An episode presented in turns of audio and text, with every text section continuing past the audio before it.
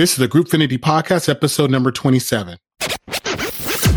Welcome to the Groupfinity Show, a podcast for leaders of volunteer organizations. We take the guesswork out of what works so you can focus on your mission, accomplish more, and get rid of administrative madness.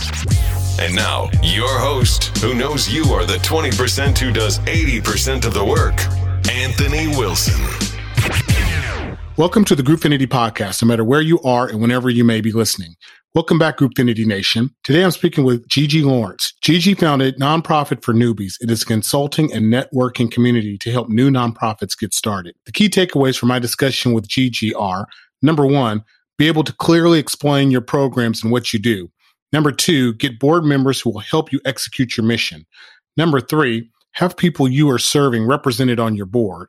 And number four, get local high school and college students to help with your social media at little or no cost. Check out groupfinity.com for the show notes and links for this episode. Be sure to stick around until the end to hear what inspired Gigi to start Nonprofit for Newbies. I'll be back at the end to wrap it up. Here's Gigi. So excited to have Gigi join me today. Hi, Gigi. How are you?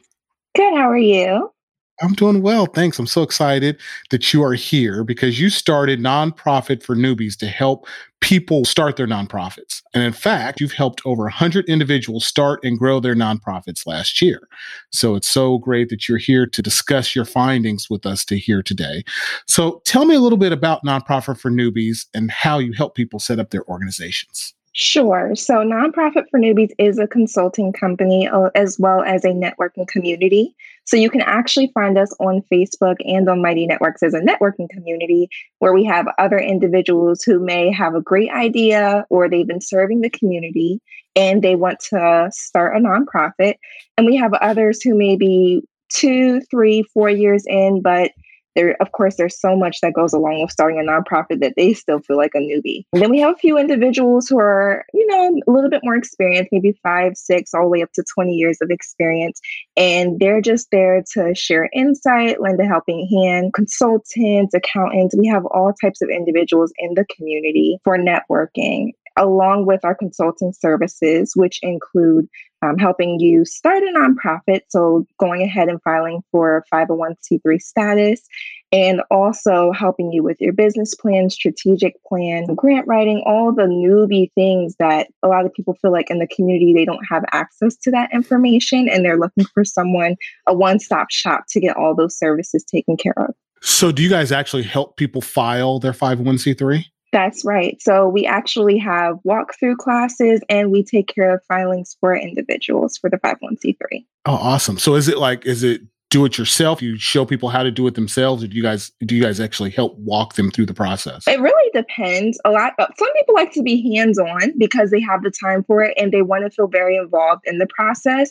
So we have that opportunity. I've had people come from all over the United States, uh, especially before COVID, to come meet with me, and we would sit down and walk through the paperwork together and go through the trainings in the office. We've had people who like to do it on Zoom. But we've also had a lot of people who are like, listen, I work a full time job. I just want to serve. Please just take care of this for me and let me know that you're going to do it the right way. And that's what we do as well. Oh, nice. Interesting. So you mentioned accountants and other service providers. So do you kind of have a network of service providers that the people in your community can draw on? How does that work? Yes. So originally we did have a network where we would refer people to different services and we charged the um, individuals who are performing the services almost like next to nothing. We just wanted to make sure that we have vetted members of our community instead of people who, you know, because you can just get anybody sometimes. You don't know who you're actually speaking to. So we wanted to do vetting on the individuals who are in our community and want to offer services. And those are the people that we recommended to our community members and to our clients. Over time, we've developed relationships with a lot of those individuals. So what we've done now is our top marketing consultant, our top grant writing consultant, top fundraising. We brought them under our network and they're able to access our CRM. So they perform independent services, but through nonprofit for newbies. So we have both options available. So you said marketing, grant writing, fundraising, accounting. Is there anything else? Um, um, board development is a big one. We have a board development coach. We also have my friend Charla. She's mission mindset.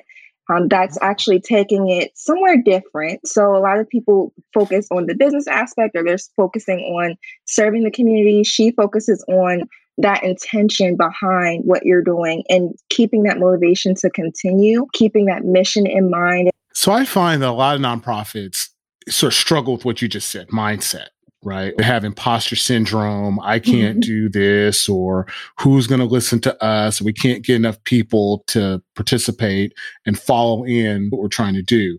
What do you find with respect to that? Truly, I really feel like it sometimes comes down to the foundation. If your foundation isn't structured correctly, then you don't know how to explain your process. You don't know how to explain your programs in a way that others are going to understand and be motivated to move forward with those services or that program and being involved. You have to be able to sell yourself, sell your organization.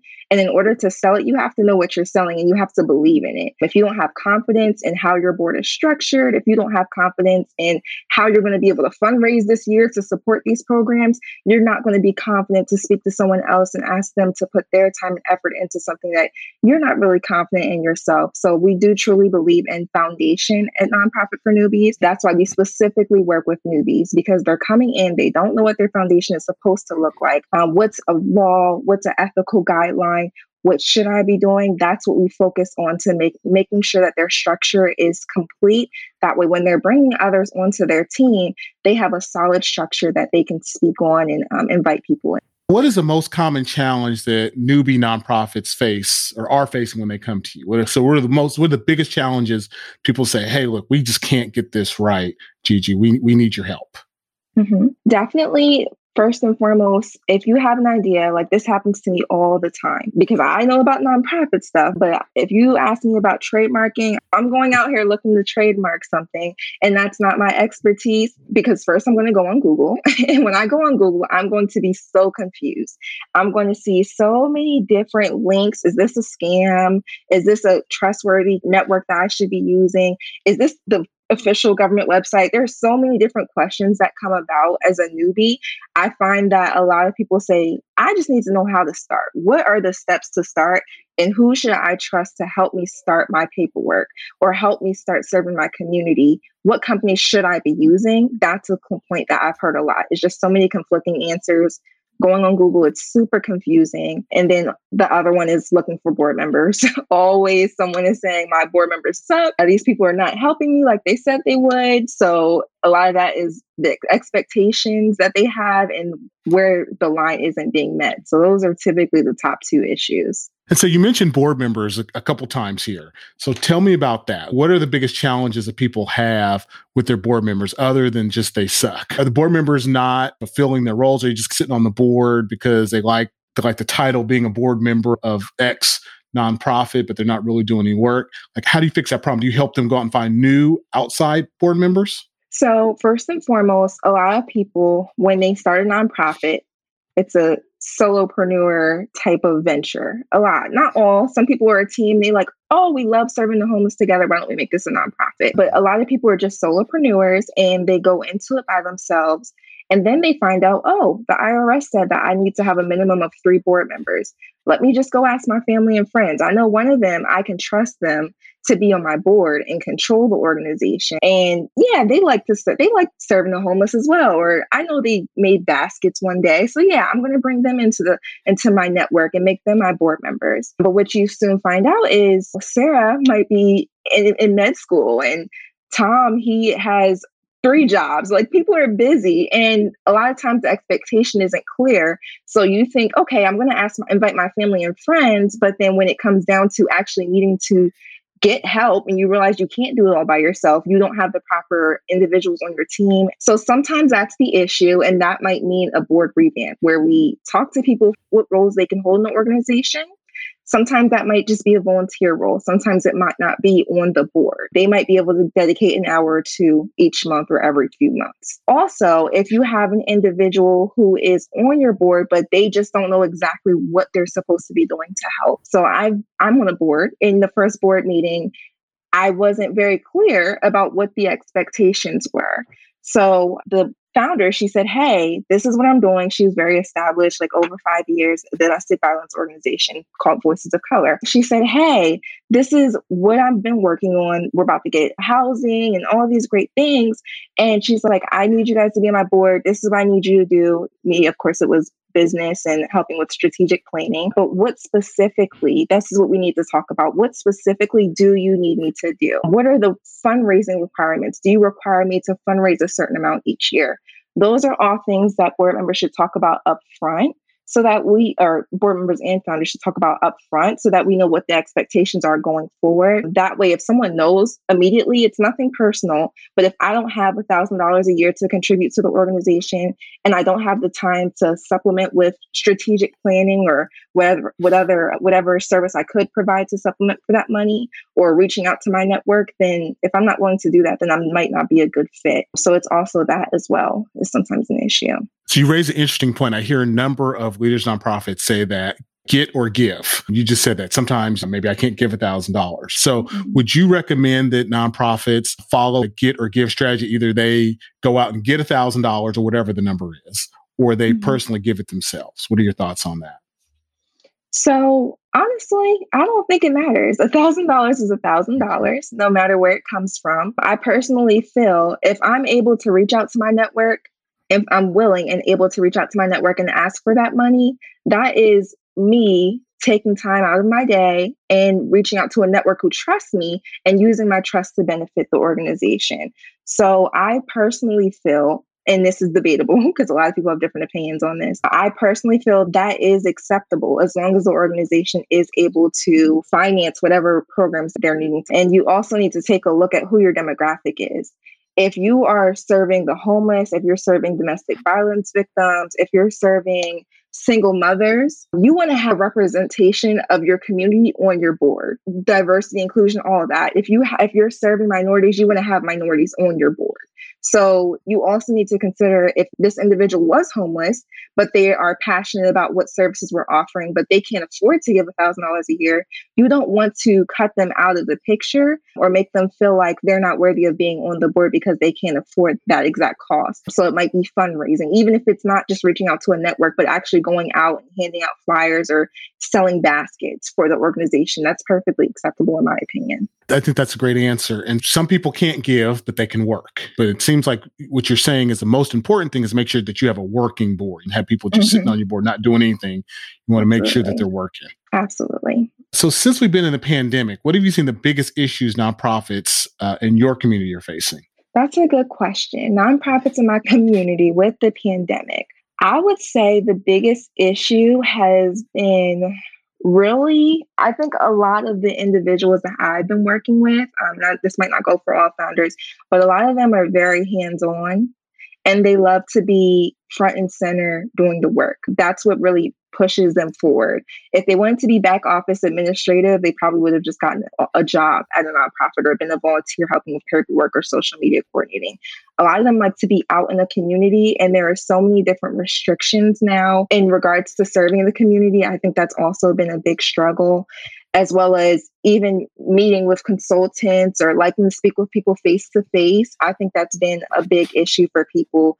I know a lot of my clients like to say, Hey, can I come down? Hey, can I come down? Like, I got to quarantine for two weeks because I can't speak to the next person. That's been a real struggle. Just from a consultant perspective, is just being able to meet people face to face. A lot of people like to work in the field, and it's been a lot more difficult trying to protect yourself while also serving and making sure that no one goes um, left without. And then what about fundraising specifically? Because no one can have events because of the pandemic. What challenges have you seen specifically with respect to fundraising amongst the organizations that you work with? Have they gone to virtual events or they, have they just not done anything? Mm-hmm. Yep. A lot of the individuals who are fundraising for nonprofit, if they're newbies, they're pretty much doing it themselves. So now they have to actually reach out to local colleges and figure out how to get that Instagram popping. they got to figure out how to get that Facebook page up and running, how to get that donate button on their Facebook page because you can't go out into the community really and truly and just walk up to people and hand them flyers and talk to people all day. You can't do that. It makes people uncomfortable. Um, so now they have to really figure out how to use social media properly. A lot of I've told a lot of my clients to reach out to local colleges, look advertisements and alumni paperwork, internships, AARP. If you have an office, you can get free uh, employees. Well, they pay the employees, but you can get free employees from AARP to help you with that type of thing. So, a lot of individuals who might not have necessarily been focusing on the internet um, early on last year or the year before, now they're really looking to definitely try to virtually fundraise and get their friends to log on to Zoom and no one's been on Zoom before. But I think after a year or so of us all getting used to this new situation, a lot of people are adapting very quickly. But I can see definitely in the beginning, everyone trying to learn how to use Facebook, Instagram, Zoom has been a, struggle for a lot of people. And when you say re- you're encouraging them to reach out to local colleges, that to get college students to help them with their social media presence? Absolutely. We've had uh, college students come into our community because a lot of them do need volunteer hours, even high school students, really and truly need volunteer hours. And they've asked, hey, does anyone need help? And they get way too many messages. They're like, okay.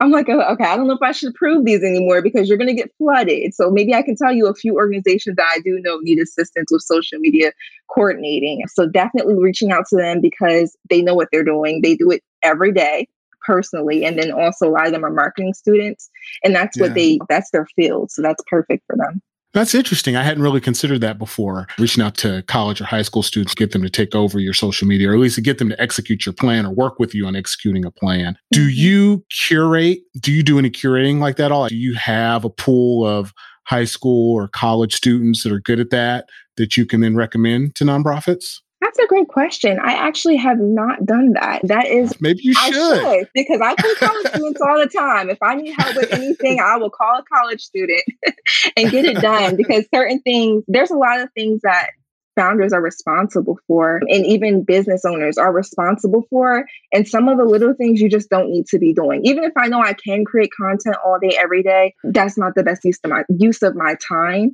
So since i do it myself i call a high school or a college student who i know has the time and sometimes even pay them. It's not really if you look at the comparison of how social media can impact your revenue it it doesn't compare if you're paying them a small stipend each month to provide the services and it helps them pay for their bills as well. So I do it all the time. I would definitely consider that. So I know that in, in our prior conversations, you talked a lot about budgeting and helping nonprofits with budgeting. Tell me a little bit about the challenges of nonprofits that you work with have with budgeting and how you help them. Mm-hmm. Yes. Yeah, so budgeting is definitely I would call it an intimate task. It does typically require a lot of ongoing conversations uh, because with budgeting, there's a lot to it, especially if you want to do it properly. With nonprofits, you don't just take the profit like you would with a for profit. And okay, today in my business, which is a for profit business, if I make $5,000 more than I usually do, if I close a $5,000 deal tomorrow, I can go ahead and put in my business bank account and say, okay, I'm going on vacation the next day with that 4000 you actually cannot do that with a nonprofit. You should have your budget properly structured so that the salary is already written into the budget. How much you're going to pay program directors, how much you're going to pay a grant writer, how much you're going to use on each program. It gets sticky because you want to make sure that the numbers are accurate. And then when you're applying for grants, you're also using those numbers. So typically it involves multiple conversations on the phone, maybe 30 to 60 minute consultations, walking through not only how many programs you have and what the description of those programs are. Also, exactly what you need to purchase for that program, how much it's going to cost, where are you going to buy it from, because the grants will ask you that. You need to have that information already done, or else you're going to be going back trying to apply for a grant that's due in a week, trying to find that information of where did I even get this number from? That's just a big headache. So, usually with budgeting, it's really important that every year we work on that budget, we take time um, and make sure it's structured properly.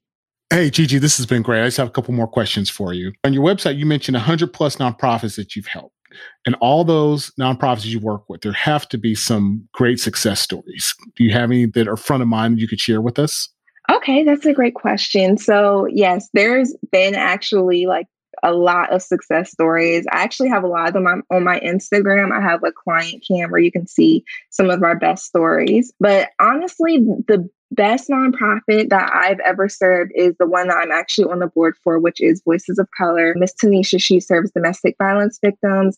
And I don't I can't necessarily tell the exact story just but it's a great organization and there's actually so many I'm trying to say it in a way that I can keep confidentiality, but there is so many opportunities if you really look at the nonprofits, how you're serving them and the opportunities to just go out there and do things that actually impact so many more people than you would really believe. So with domestic violence, we've had a lot of individuals come in and really be appreciative of the services and you don't really realize how much of an impact you've been making until you hear about that. But I've written business plans that I've known of my clients to be able to get like a 100 gift cards from Kroger, or they've been able to walk into Target, say that I say, hey, say this and that. And then they're able to get 200 gift cards and then be able to serve the homeless with that. So there's been a lot of stories, but just overall, I would say that domestic violence is the one that I'm passionate about. But overall, there are so many inspirational things that keep me motivated every single day. Uh, I really couldn't name them all, but they're wonderful.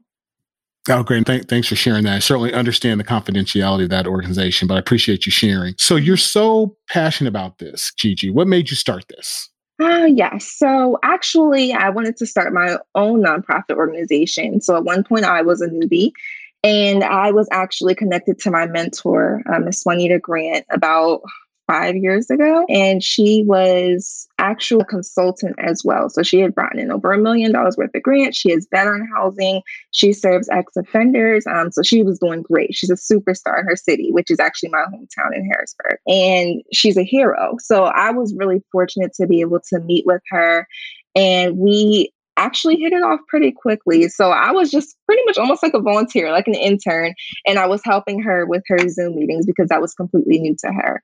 And we actually um, became almost like friends, and I was working with her pretty frequently on helping her moderate the Zoom meetings, which were teaching individuals 501c3 paperwork and then also uh, writing their first few grants and all those different things. So, uh, just being in the room with her over time, I started to pick up a lot of the information. And really, I just went there to learn about my own nonprofit, but I ended up learning how many people on in you know the world really didn't have this information and they didn't feel like someone was actually willing to share it with them and sit down and take the time to teach them in their own communities. When we started the Facebook group, it actually gained traction pretty quickly because a lot of people said, Wow, I've been looking for this for a long time. I just didn't know where to look. So that's how our community started. And then it ended up being that so many people just needed help with their paperwork and help with their business and strategic planning that I ended up just saying, oh, I can't even work and help people. So now I got to quit my job and go full time in this. And it's worked out ever since. So that's how we started.